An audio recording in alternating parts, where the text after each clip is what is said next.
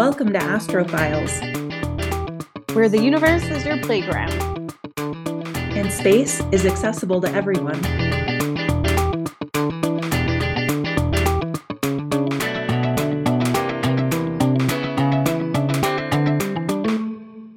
Well, welcome back to Astrofiles. I'm super glad that everyone's back joining us for our second episode. I'm glad to be back. It's been it's been a minute since we recorded our last episode. Life. yes. Life. Only a, a deathly illness. Nothing major. we survived. We're good.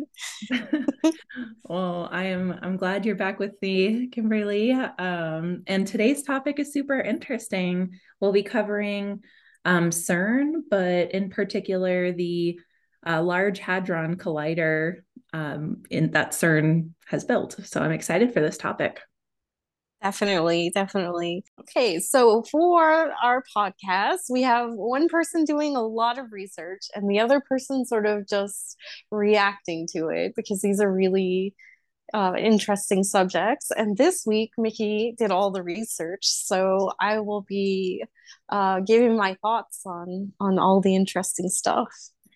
Very cool. I'm excited, and I have to say, doing the research for this episode, I've learned so much about what CERN is and what the Large Hadron Collider is. So I think this is going to be really interesting. I'm curious to see what your questions are too, kind of coming in cold to the topic. Yes. awesome. Cool. Well, I'll just go ahead and jump right into it. So, first of all, uh, what is CERN even? What is that acronym? So, it actually stands for the European Organization for Nuclear Research. Um, so, obviously, I mean, that acronym is just the like non-English uh, equivalent of that term. So it really is a European organization um, that focuses on it, not just nuclear research, but really particle physics, which is pretty interesting. Um, I learned that this place is in, uh, it's a massive facility in Geneva in Switzerland, which I didn't know either. So that's pretty cool. They like bananas on their pizza there. Oh, really? yes. Very cool. Have you been before?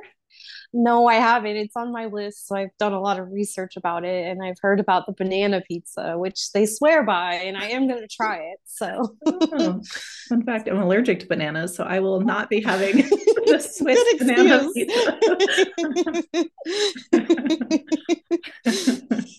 um, and uh, to be honest, it sounds maybe not ultra. It sounds terrible. it might be good though. I'm going to reserve judgment. You never know. That's true good. That's a good mentality. I like it. Um, cool. Well, uh, at CERN, when they're not eating banana pizzas, they are figuring out what the universe is made out of and how it works, um, which is a big undertaking. Um, but just as some background, so I learned that CERN was created um, in 1954. So for some reason, I thought this was a new organization, like from the 90s or 2000s, and that's not the case. That blows my mind, actually. well, and so it was created in that time frame, um, and some the founders kind of started working on this a little bit before before then, but 23 um, member states, most of them are in Europe uh, came together to fund the creation of this facility.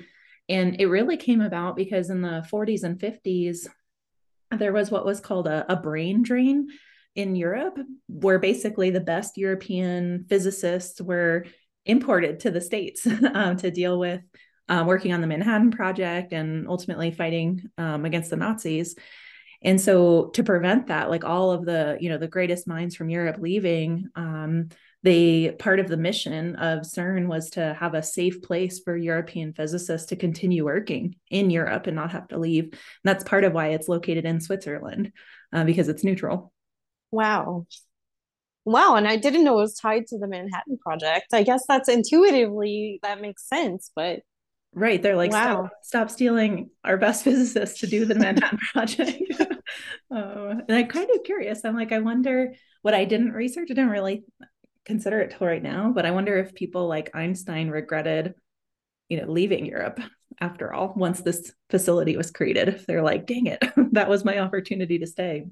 Well, I know with the Manhattan Project that uh, they did tests and they said that they just immediately regretted it. They felt like and these are scientists, but they said they felt like dark forces were unleashed and they just felt so unsettled by it. I, I got to read some of that actually at the museum and and oh. it was that's and it stuck with me because it's just their reactions were I don't think that they themselves were expecting what they got. You were referencing the nuclear museum in Albuquerque? Um well this was a uh, an exhibit over at the art museum actually, oh, but very cool. Nice.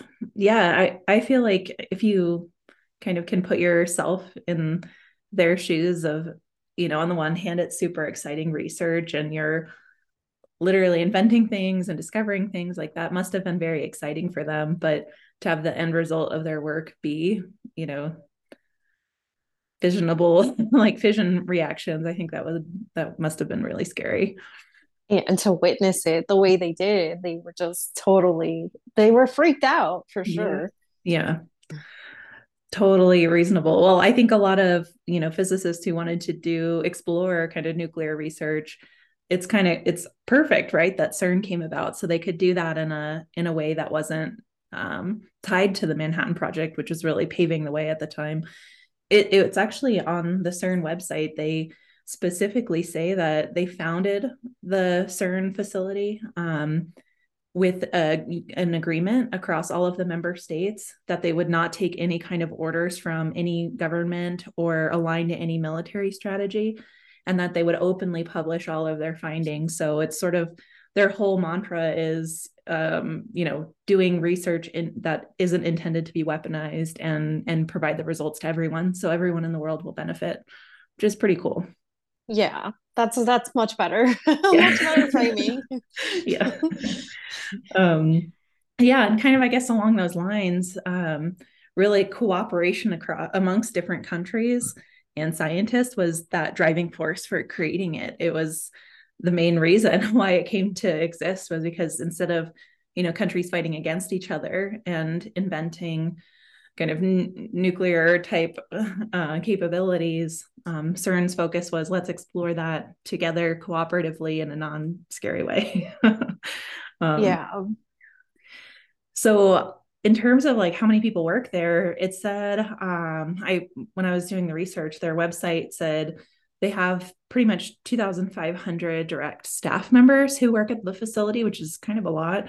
Um, but 12,000 scientists from 70 different countries work to analyze the data that's gathered. So the 2,500 staff are supporting the experiments and um, equipment and facilities in the control room and all of that stuff. Um, but it takes this much larger community of scientists to actually analyze the data that they collect over years of experiments. Wow. Wow. They have like their own sort of ecosystem going on over there. yeah. So what made you're like hitting the nail on the head. So part of um on the cern website they said like what are their other their main accomplishments? And i think what most people know them for is discovering the higgs boson uh, field and particle. But way before that they said kind of that whole like ecosystem network that you're speaking to they actually were the ones who invented the world wide web because they needed a way to transfer data you know decades ago transfer data across different researchers and universities in different countries in Europe. So they actually created the web. that is mind blowing to me. That's so mind blowing. I never connected the dots at all. And actually, I'm a curious person, but I've never looked into where it came from like i remember growing up and and i'm getting older but i remember you know like when it came about and you know had you had um, dial up and and all that and uh, some of the first things that I did was play games online. And of course, everybody went into the chat rooms online, but I had no idea it was connected to them. So, right. Yeah. When, yeah, like thinking of in the 90s when you're like a, a sketchy 14 year old in some AIM yeah. room typing ASL, like you can thank CERN for that experience.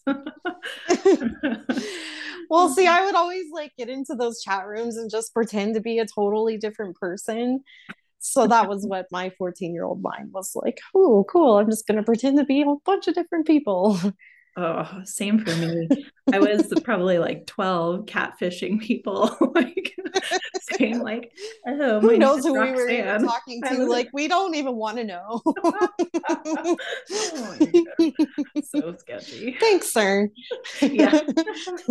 Thanks, CERN, for a core traumatizing childhood memories. um, yeah uh, so another thing that they developed so kind of the the running theme here is they needed a way to transfer files. So they created what became the world wide web. They needed a way to simply interact with um, their experiments. So they created touchscreen technology which no way. yeah we use everywhere. So it, it seems like they keep they have this pattern of also like in addition to discovering cool physics stuff they also are inventing infrastructure that they need to do their jobs that becomes infrastructure for the world, which is pretty cool. Wow. Okay. I wonder how that, I'm just curious about the logistics of how that works. Like, uh, so they invent the technology and, and then they get it to everybody. I'm gonna have to look into that later if you don't know how how that came about because that's really interesting. So uh, I'm like, do they make money from? Obviously, they probably make money, and then does it go back into the experiments or that's those are really good questions i don't know if they patent that or because they broadly publish their results i don't know if they just put it out there like as an open source sign, sort of thing um, or if they patented their work but private companies maybe just tweaked it and created their own proprietary version of a touch screen and then they don't give any money to CERN. I don't know. That would be a good kind of cool, interesting thing to follow up on for sure. Yeah, I'm, I'll look into it and then I'll update everyone on our next episode. yeah, that'd be awesome. I love it. cool. Well, um, I remember um, hearing about, you know, the Large Hadron Collider and the Higgs boson. And it was really interesting doing this research and figuring out like kind of exactly what was going on, what they were trying to um, discover and how the the Large Hadron Collider works. So I just figured I would um, walk us through what that even is. Yes. What those terms mean in reference to this um, facility and then I'll talk through kind of um, the the logistics, like the technical aspects, a little bit of how that works, um, and then we can move on from there into maybe talking about some of the particle physics research that they're doing. Um, but just starting with the Large Hadron Collider. So I guess CERN has been around for a long time and they've had many um, different accelerators um, in colliders in their facility, but the Large Hadron Collider is the most recent one. And it was created, I think, I want to say in 2008. Uh, yeah, September 10th, 2008. Um, but I'll just talk about, you know, that's probably a term that if you're not familiar with it, it doesn't mean anything. So the Large Hadron Collider is the world's biggest and most powerful particle accelerator. And so we'll get into what a particle accelerator is here in a minute, but just breaking down each of those words, it's called the Large Hadron Collider because it's a large, it's massive, it's 16 miles, over 16 miles in diameter. So that it's a massive, massive. That's insane. I know. like, what? That's actually not at all what I was I mean, I've seen pictures and I did not, wow, that's crazy. Yeah, totally crazy. And I think if you see a picture of part of it in the tunnel or whatever, it looks, you're just seeing now knowing that it's 16 miles in diameter, you're just seeing a tiny little corner of it. and it doesn't really clue you into the scale. Wow, that really puts it into perspective in my mind. So, humongous.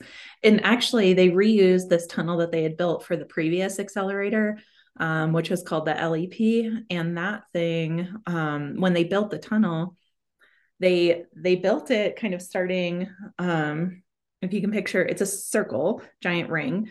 And so if you picture a gigantic ring, they started like building it, um, touching two points, let's say at 12 o'clock on the face of a clock. And one team built the tunnel going um, counterclockwise along the ring. So they went from 12 o'clock to 11 to 10, etc., with the intent to meet at like six o'clock with the other team that went clockwise. And the tunnels, when they met at the six o'clock location, they were the tunnels lined up within, I think it was one centimeter of each other. Amazing. I'm like, what? Incredible. I'm like, they can't even paint like straight lines on roads in America. No. I just snorted at that. Uh, let alone right digging a giant underground 16 mile tunnel and having it. they can't even finish construction in five years yeah i feel like if Swiss- switzerland can put together the 16 mile ring and have it perfectly what is up with i-40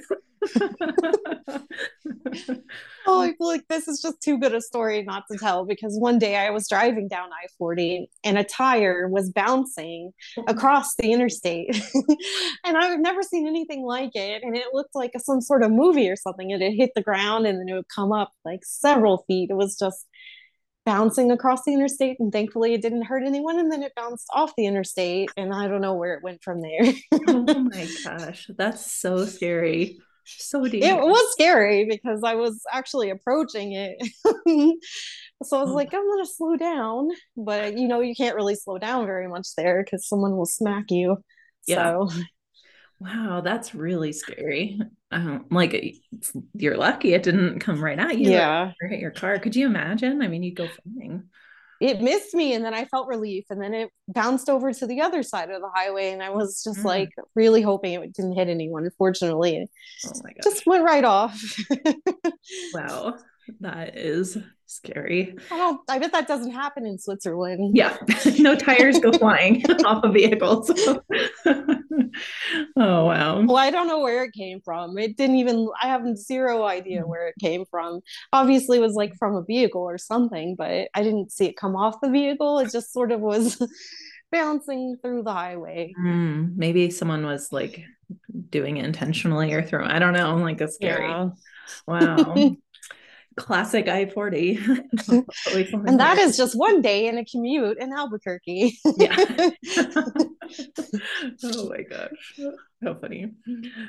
Um, cool. Okay. So uh, let's see 16 mile in diameter ginormous ring. That's why it's called the Large Hadron Collider. So that was part A. Part B, Hadron, what the heck is that? So it basically um, uses that term because the accelerator accelerates protons and ions, which are called hadron particles.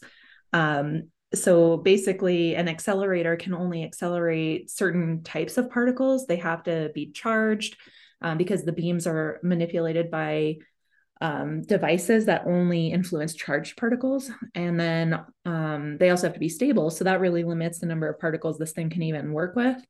And um, it basically brings you down to just electrons, protons, and ions and then they're antiparticles. But in a circular accelerator, which the Large Hadron Collider is circular, obviously it's a ring, heavy particles like protons um, have a lower energy loss per turn through this ring um, than electrons. So really, it the accelerator only um, uses big, big particles, and so that brings us just to uh, protons or ions. But again, those are those are hadron particles. So it's a large hadron and then a collider, part C of the term, it's called a collider because um, the particles form two beams that travel. Um, they're like clusters. I guess when I say a beam, I'm talking about like, let's say where they're accelerating protons, they cluster together millions of protons together into a beam that they can basically shoot down this tunnel um, in opposite directions around the ring. So let's say they start at six o'clock,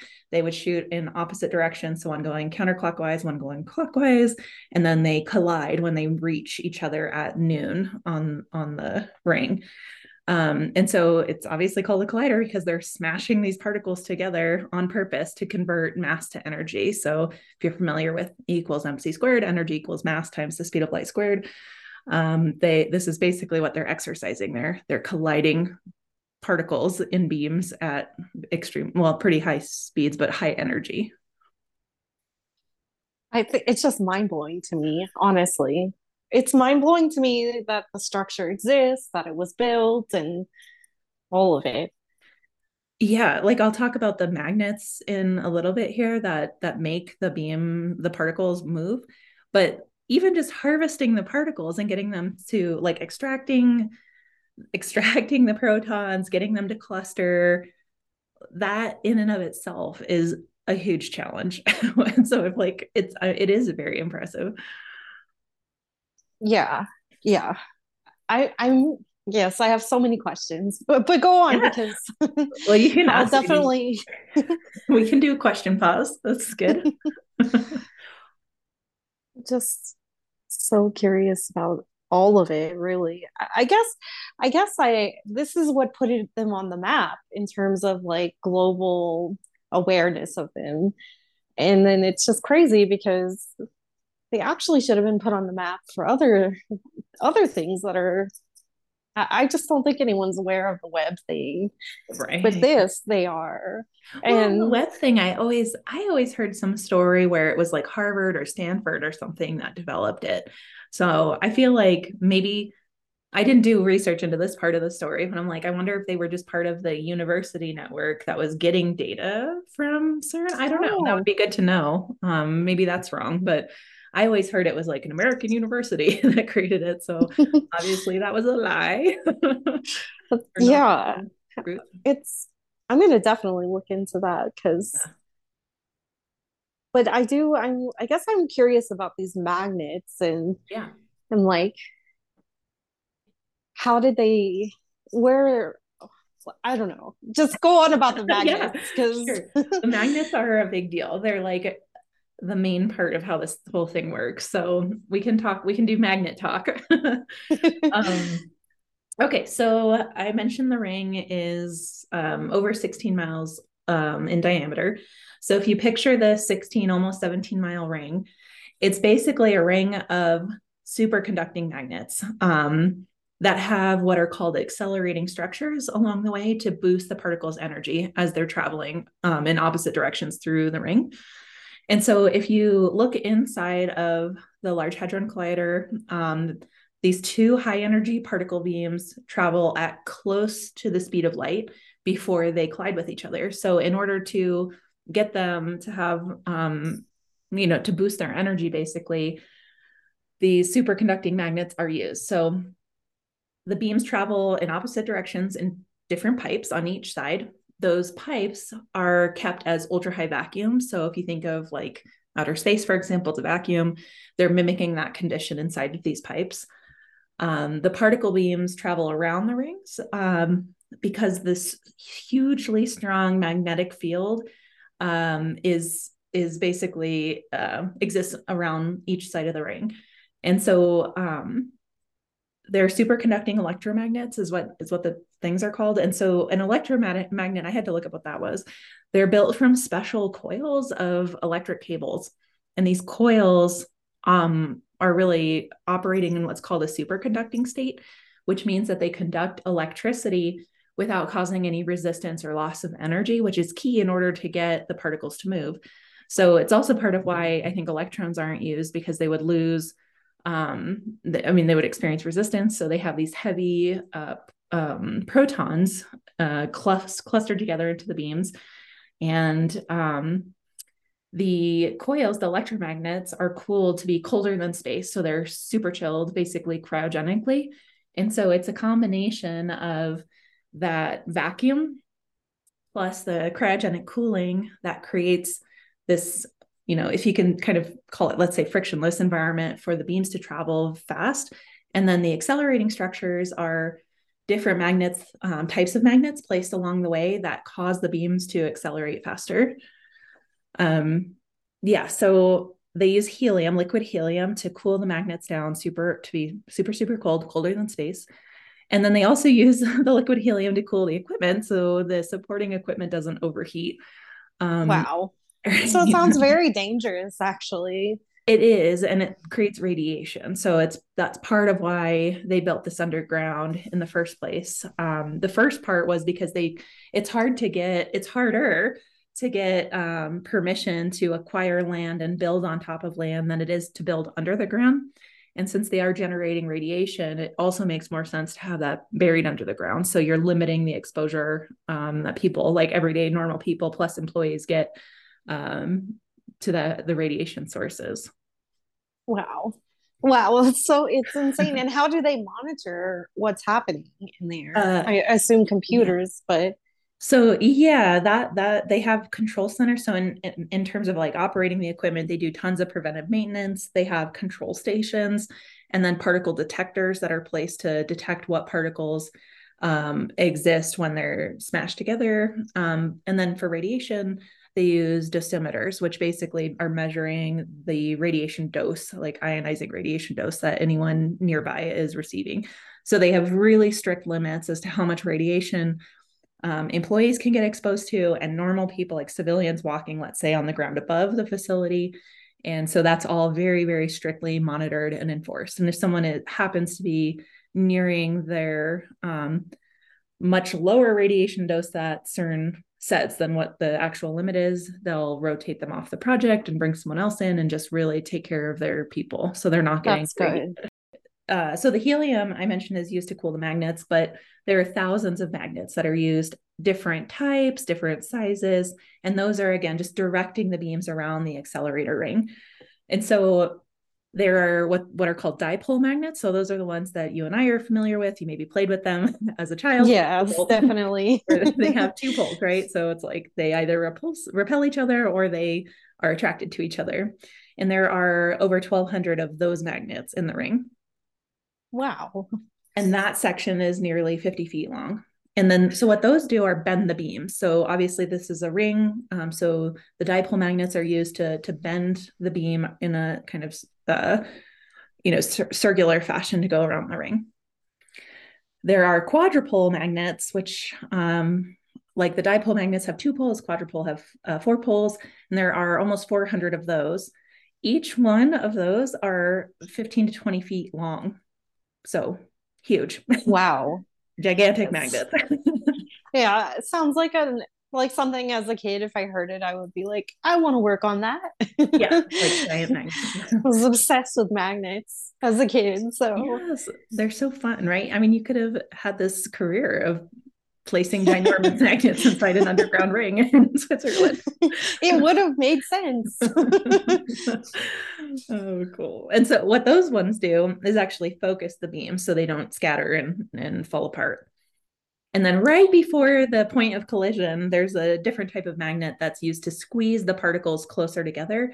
So that increases the chances of collision. So if you think about clapping your hands, um, being a collision. The last type here is basically someone coming and pushing your hands together while you're going to clap. So it makes the impact um, even higher, so more energy at impact. And did they build like a test run of this? Did they do something much smaller before they just, or did they just go for it? Uh, that's a really good question. I don't know if they build like a mini experiment. I think they do test their equipment to make sure like the detectors especially are functioning because if they do this experiment and the detectors aren't detecting then it's all for nothing um, yeah. so I, think they pay a, a huge amount of, t- of attention to the detectors to make sure they're functional yeah i guess it's i remember because i remember the news when they were doing this whole thing and that was another i think that was also a long time ago yeah. but i've lost track of time in my life um but I remember the news when they were doing this, and it was a huge deal when they were like assembling it and putting it together. So, mm-hmm. yeah, it was a big deal. It came online in 2008, but they started talking about it in the, in the 80s. I remember my mom worked at a public library when I was in elementary school. And I remember there was like a, a specific section of like a bookcase that had kind of what like new books in the library. And I remember when I was maybe in fifth or sixth grade, um, there was a book there on, oh, this idea of a large hadron collider. It's not built yet, but what are the impacts? What is it going to do? And what is this Higgs boson thing that they keep talking about? Um, and I picked it up and was like skimming through it, but obviously I didn't really grasp it as like a an 11 year old. um, no, but it's that's actually pretty quick execution when, when you're talking about something so ins- like insanely detailed and and something so magnificent in terms of of just the sheer brain power you need and and materials yeah and weird materials too they're not like let's go to Walmart and buy these 50 feet long magnets. It's like yeah, really hard to manufacture and get. And so to your point, um, they were actually while they were building this, the Large Hadron Collider they were running up against like budget issues. And so the CERN, like the entity that governs CERN, they were talking about doing a two phase um, thing where they would do part of it in one phase and then pause and get money and, and continue building it.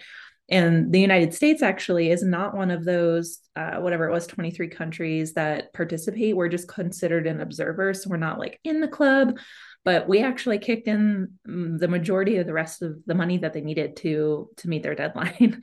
Oh, wow. Um, so it, it brought us into this observer status where we can go and kind of participate and and look at the data, but not actually. I, I don't think we contribute directly to the experiments that they're doing. Um, but yeah, America came in, saved the day, did actually you know, something useful for once. yeah, that's actually really cool to know. So uh, yeah, so the particles that they're smashing together are are so tiny. I mean, yes, they're concentrated in beams, but it's basically they're on such a tiny scale that making them actually collide at the end of the ring is like you firing two needles, like sewing needles, six miles apart with such precision that they actually meet each other and touch. That's how hard it is to get wow. these particles to actually collide. yeah. And what have they learned from from their experiments? Like what uh, is yeah. what do you think is the most major contribution? Um, probably the discovering the Higgs boson particle. Um, and so that basically, so right now they're actually in July of 2022, last month or yeah, a month and a half ago, they began what they're calling run three. So they've had like three major runs, or this is the third major run of using the facility. And it's run three is going to go for four years and they'll collect a ton of data. But in the last run, 10 years ago, they discovered the Higgs boson particle and field, um, which I could talk about here. So I think before we jump into the Higgs boson, there's like some particle physics 101 kind of information yeah for me for me definitely. It's like a reminder i'm sure people have heard these things before but it's like good to maybe frame that so we're all on the same page before we talk thank you. No problem. Okay so part welcome to particle physics 101 um, basically what what that is is the study of the very tiniest objects in nature um, which exist inside of atoms and then using that information to look backwards in time and understand more about the big bang so if you consider mat- um, matter like an object a physical object or something that that um, you could see and touch i like to think of a cup of coffee because I love coffee. so who doesn't? It right. the nectar of the gods. yeah. Very relatable. Nectar of the gods. So let's say you have a cup of steaming god nectar in front of you. um, inside of that coffee liquid, so that's this is a uh, matter. Inside of the coffee is a molecule of caffeine. So that makes sense. So a caffeine is a type of molecule just like uh, uh, water, for example, is also a, a molecule H2O, right? Mm-hmm. So the molecule of caffeine is made up of carbon, hydrogen, nitrogen, and oxygen. Those are elements. And those are the elements are, are atoms. So that is what, when I was growing up, was thought to be the smallest building block in nature. And lo and behold, it's not. so if we think of a single atom of, let's say, nitrogen inside the caffeine molecule, that nitrogen atom has a nucleus inside of it. The nucleus is the, the thing inside the center, and it's made of protons and neutrons. And then there are electrons orbiting around it. Okay, so if we look inside of that nitrogen atom's nucleus and take out one single proton, we find out that it has quarks inside. So that's the level that particle physics is focusing on because everything at that subatomic particle level is looking at, you know, protons, neutrons, electrons, and then the, those quark building blocks inside of them. And by doing that, we really start to understand when on this you know big bang primordial universe through today timeline that those specific particles came into existence um, and we start to understand their behaviors and that helps us understand natural phenomena that we see in the universe today um, and so um, I I think this is uh, it, this helps us investigate things like dark matter and dark energy, and we can do another whole episode on that. Love nerding out about those things too. But there are basically particles um, and atoms that didn't exist at the start of the Big Bang or that did exist then but don't exist now. And so the research done at CERN in the Large Hadron Collider help us understand those things. So now we can talk about the Higgs boson, but I want to pause there and see if you have any questions or or any kind of like reaction or comment to our particle physics 101 uh, lesson. Um, my heart is just delighted and I'm totally geeking out at everything that you explain. So I think it's a great setup for for whatever big news we have now. Yes. Okay. Perfect. So I think that's helpful just to understand the scale, right? Of like how tiny yes. get.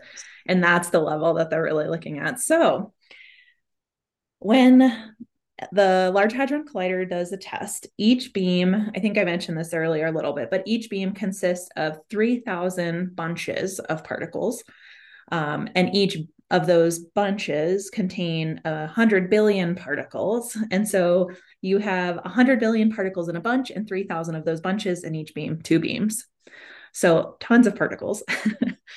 um, and since these particles like i was saying like you know at that that tiny subatomic scale they're so so tiny that the chance of any two of them colliding is very small so that's why they pack so so so many into a beam because they're hoping that just two of them will collide. they're trying to increase their odds. Yes. yes, exactly. It's kind of like, I don't know. I think of like if you had, let's say, um, like a handful of pebbles and you're standing across a football field and with someone else and you're trying to launch them far enough that they would actually touch and you're like please just two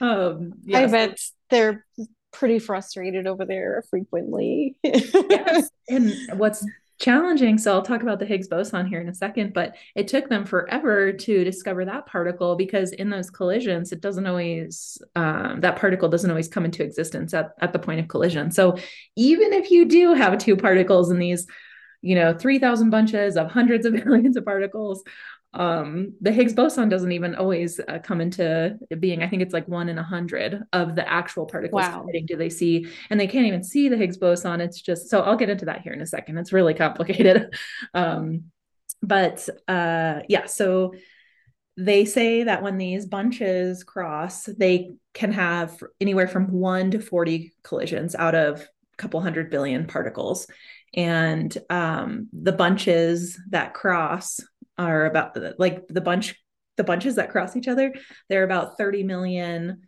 particles crossing each other um, per second. And so um, in a second they can have let's say a billion particle collisions by continuous by having such a large beam basically. Um, so it's it's they keep they have a, a huge beam so they can have plenty of particle collisions to actually record data and not have it be like one data point after four years. Yeah. so they, they, do it a lot. They have a huge beam, you know, these huge particle clusters. So they actually get good, good data. Um, but the beams can circulate for more than 10 hours along that ring. And they basically um, are traveling super far. Basically, it would be the same distance to this particle as us going to Neptune and back and they're traveling wow. near the speed of light in these um, tunnels. And so it, it's pretty crazy. Like they really have to get going very quickly um, in order to to reach the speed and energy required to actually collide and, and have some kind of impact.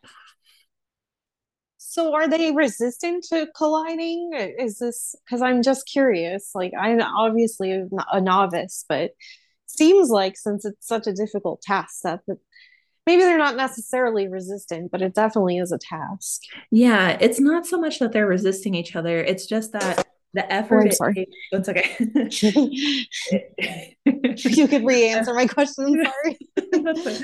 um, so it's not so much that they're resisting each other. It's just the complication of getting these beams packed, you know, full of particles traveling near the speed of light with the energy required and then since there are they're just so small that the chances of collision are low. So they really have to have the beams packed packed super full. Um, so it's just it's mostly just a matter of there being so much empty space in between particles um, that are that are that small that it's just it's hard to actually get them to line up perfectly.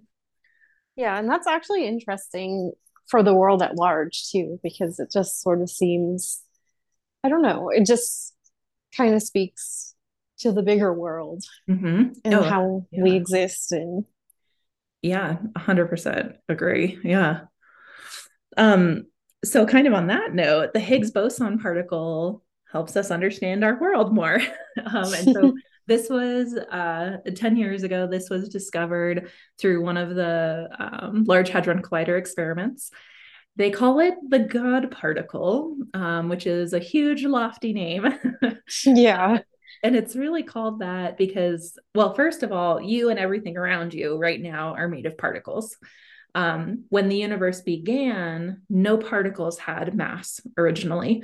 They were all speeding around um, at the speed of light, had no mass, so they weren't slowed down. Um, and then um, stars, planets, and life as we know it could really only emerge in the universe because particles gained mass somewhere along the way. And that fundamental field that gives particles mass, that enables the world around us to exist, is due to the Higgs boson. And it's really hard. It was very, very hard to prove that this thing exists because it didn't come into being and we could see it with our eyeballs or even like a, some kind of crazy microscope or something. We could only tell it existed. It has it has a really rapid rate of decay. So it came into existence and then immediately started decaying. So they were able to see that decay of what basically which particles came into being as part of the Higgs boson's decay. And so that proved that it was there for wow. a split second before it started decaying. Um, but that's incredible. I know. So really, um, so the Higgs boson was um, proposed as a theory about 50 years ago. Um, and then in 2012 is when it was actually discovered. But why did it take us so long to find this thing? Someone thought about it 50 years ago. Um, but so the Higgs boson has 120 times the mass of a proton. And so it's the second heaviest particle that we know about today. But that large mass of the Higgs boson, um, combined with its extremely short life, lifetime of 10 to 22 seconds, means that it can't be found in nature um, because it's, wow. it's, so large and only exists um, very briefly. So we can only produce it in a lab environment. Basically, it can only produce it at, at, in a CERN type environment. Um, but it showed us that it gave the Higgs field um, uh, was proposed that so that there's a Higgs field and a Higgs particle. Um, but the Higgs field was proposed in 1964 as some kind of field that fills the universe and gives mass to elementary particles um, that we already knew about. And the Higgs boson is a wave in that field, and it basically is saying, um, "Here's the wave that that gives uh, particles mass." Um, wow. Yeah. so if you kind of think of light light is uh, a wave on the electromagnetic spectrum, um, but it's also a stream of particles that are called photons. It's similar to that. It's pretty incredible to think about, really. So, yeah, that's a pretty huge discovery. Yeah, huge, and they could only achieve it because of the high energy. So it's it's less about the speed, getting to the speed of light, and more about packing in as much energy as possible into the collisions. So, for example, if we go back to like clapping your hands, you can clap your hands as fast as you want, but if you don't have a lot of energy when you clap, it's going to sound muted. Even if your hands come together really quickly, if you kind of like slow them down and just touch, it won't be very loud. But if someone comes by and helps you smash your hands together, you might, your arms might be going slightly faster, but it's that energy at collision that matters. That's um, super cool to me. That is really, really cool yeah. Especially if you think about the big bang. Mm-hmm. so yeah. it, yeah it's just like sort of connecting the dots there. It's really cool. Totally. And and it's hard right? So like this it's crazy to me that we can only see this field in a lab environment when i mean so the higgs doesn't really affect our everyday life. Like it doesn't really affect you know the microphone i'm using to record the internet that we're using to connect. Um, it's just so short lived that it doesn't actually make up the matter that you and I are made up of and interact with. Um, but it's important because it helps us understand the universe. Um, and because it it also um, helps us answer the question of why anything has mass. So it's not making up the mass of everything we look at, but it helps us understand why those things have mass to begin with. Yeah, definitely. That's super cool to me. I I had no idea this whole time. I mean, I've heard about it just like everyone else in passing, but definitely didn't yeah. know that. Yeah. And so it was this is also part of why i mean part of why they call it the god particles because it caused the big bang they suspect it caused the big bang in the beginning so and that had always been kind of an unknown and still is pretty poorly understood today but kind of what was the the trigger to cause the big bang to happen?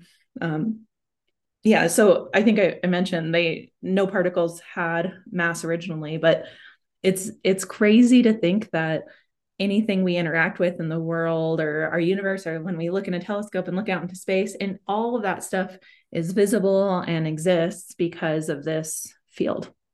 Yeah that's incredible. That's my mind is officially blown today for sure well what i find to be the most mind-blowing part of this is before um basically before the Big Bang. Well, so when particles were zipping around at the speed of light, they were opaque. Um, and the Higgs boson not only caused everything to take on mass, but also turned everything transparent. So space was transparent, no longer opaque. so had that wow. happened, even if we had gained mass, but the opacity didn't go away, we wouldn't even be able to see the moon. Um, and so it's really, it's kind of this crazy, it has this crazy impact on how the whole universe came to be as we know it. It's like from formless to form. yeah. Like a fashion show, a universe fashion show. yes. It's the the universe's tailor. yeah. I love that actually. That's that's how I'm gonna like commit it to memory. Yeah, so I, you know, I've heard obviously the, there's been a lot of interest in the Large Hadron Collider in the news lately because they're starting their run three. They just started that, kicked it off a four year run um, this past July, and all I saw all over Instagram and the news um, was whether these particle collisions could create um, black holes or mini big bangs. So I thought that was really interesting and learned a little bit about it. And it turns out that um, the energy concentration or like how dense of uh, energy is needed in these um, or created rather in these particle collisions at the large hadron collider even though that energy concentration is super high in absolute terms that energy is low compared to energies that we deal with every day um, or with other energies that are involved in collisions of like cosmic rays in space for example.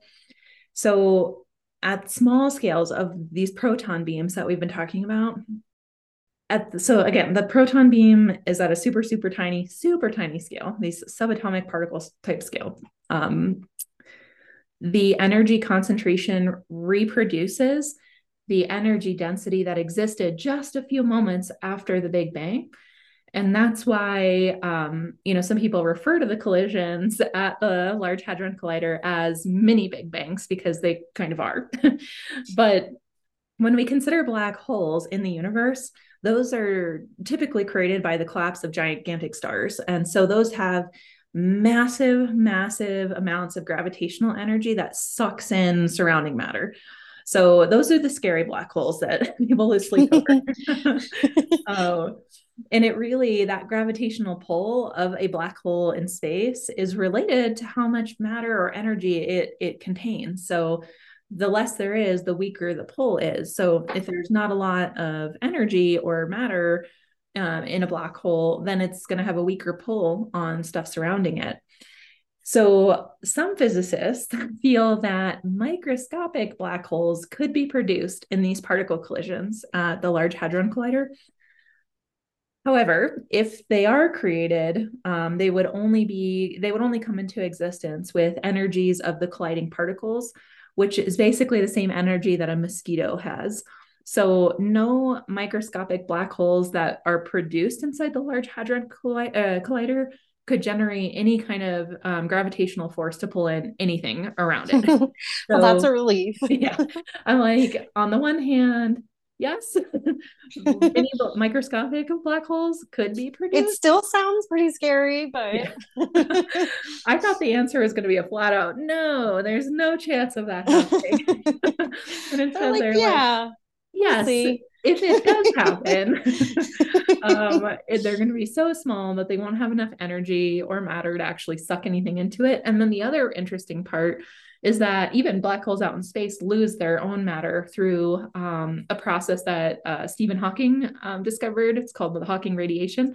Um, which basically like as a, a, black hole sucks in energy or matter it's using e equals mc squared to basically convert one to the other and then it ends up with two particles like matter and antimatter and it emits one out. And so it sucks in one particle and it loses it basically converts one and loses one.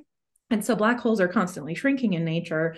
And so any black hole that can't attract new matter to it will just continuously shrink, evaporate, and disappear because it'll be constantly emitting um, radiation and it, the smaller a black hole is the faster it disappears and evaporates. And so even if we did find microscopic black holes at the large hadron collider they would be so small that they wouldn't even suck anything into it. And then they would just disappear and they would only exist for like a tiny moment of time.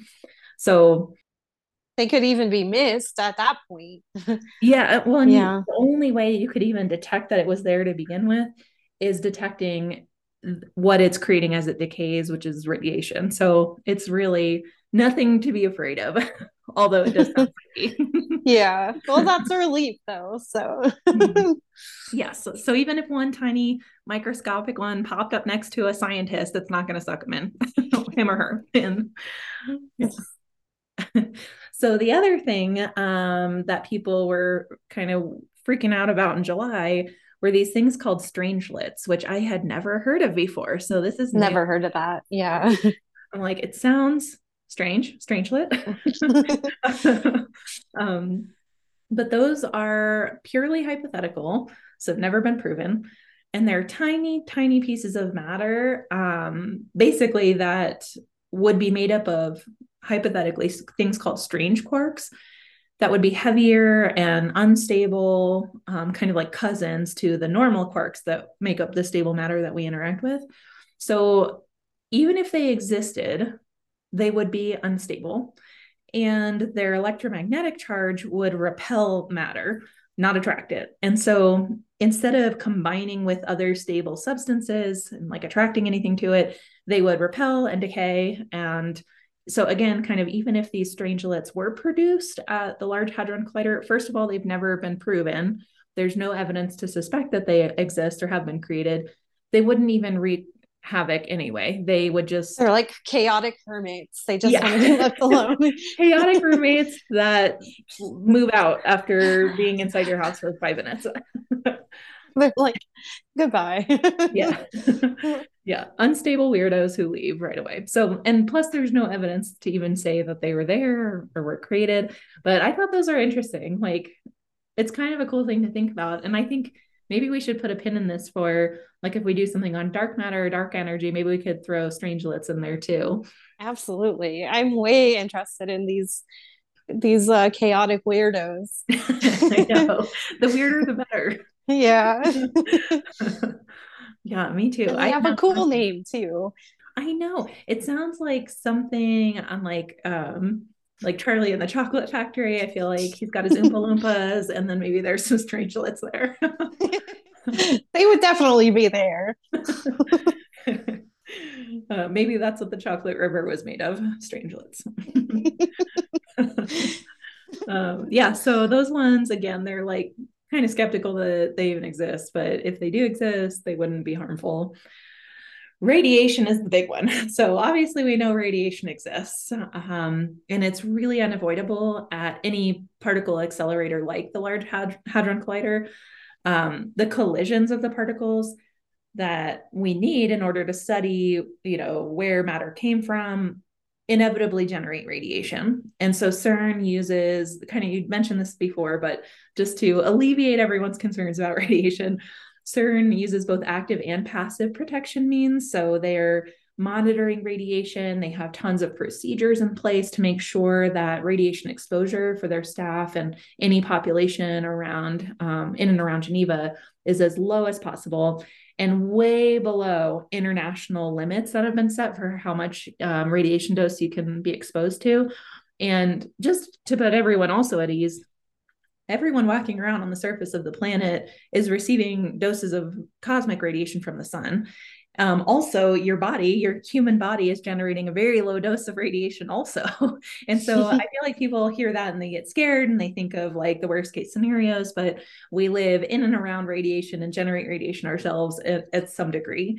And so, what the CERN does is look at the international limits for how much of a non ionizing or ionizing dose a person can get. And CERN stays well, well, well, far below that limit. So they're super, they're paying very close attention to keeping everyone safe, even below what's required. Um, that is comforting. It is. And I guess just to put it in perspective, the amount of radiation that we get from natural radioactivity, like cosmic rays from the sun or what's around us in, in our natural environment on Earth, is about 2,400 microsievert per year in Switzerland. So that's just a, a unit of measurement for radioactivity. And um, the that international standard for how much we receive naturally is 2,400 microsievert a year a round trip in in um, from Europe to Los Angeles on that uh, flight. So from Europe to LA and back to Europe accounts for 100 microsievert. The Large Hadron Collider tunnel is housed um, like 300 feet under the surface of the Earth. And that's deep enough that both stray radiation generated from their, their tests, their experiments, and any residual radioactivity is not even detectable at the surface. So it can't even permeate through wow. the yeah.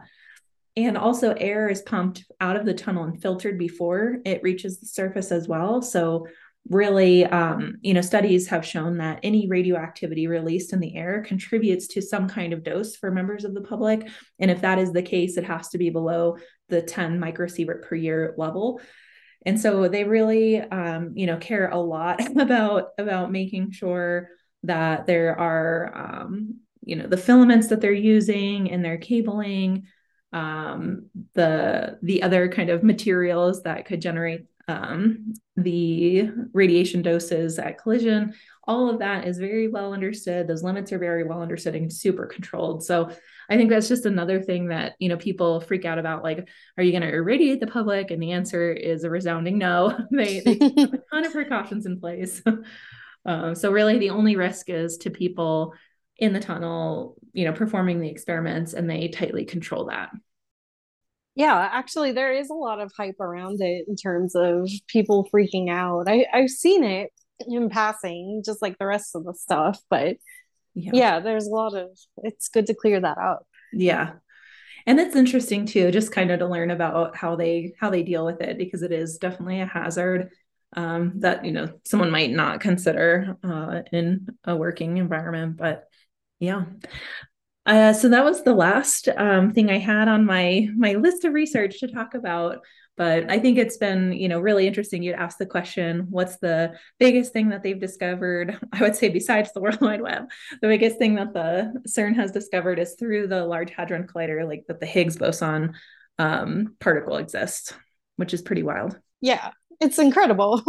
right. I'm like, they're starting this run three. I'm like, oh my goodness, what are they going to discover this time? Right. It's, it's so exciting. It's, uh, yeah, it's an amazing time to be alive in science for sure.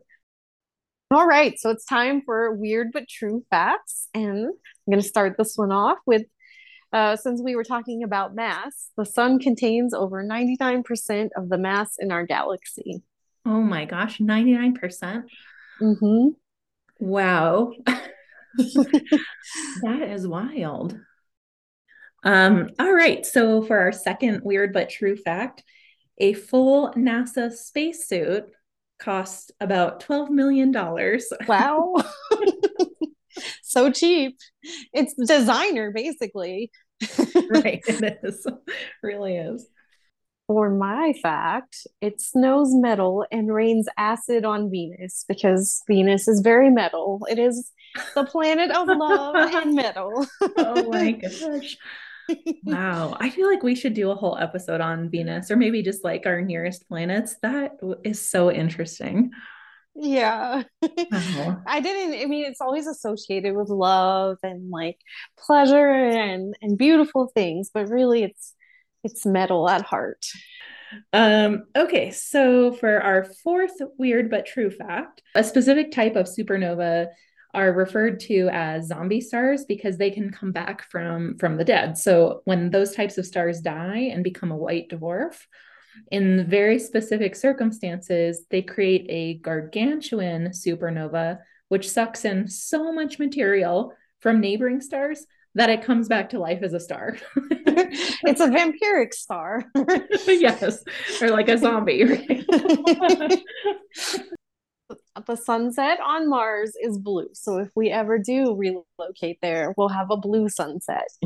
I love that. Why is it blue? It says Mars has less than 1% of Earth's atmosphere, so it causes the sunset to look blue. Very cool. All right, everyone, that's it for our second episode. We hope you enjoyed learning about um, CERN in Switzerland and especially the Large Hadron Collider and all of the cool stuff that it's telling us about our universe. And banana pizza. And if anyone's tried that, please let us know. We we have to yeah. know. we have to know. Is it good? yeah. Awesome. Thank you. Thank you, everyone. We'll see you next time. Bye. Bye. Thanks for tuning in to Astrofiles. Please rate, review, and subscribe. Follow us on Instagram at astrofiles underscore podcast, at Kymberly1985, and at Mickey Negus. We'll catch you next time, but until then, don't let gravity get you down.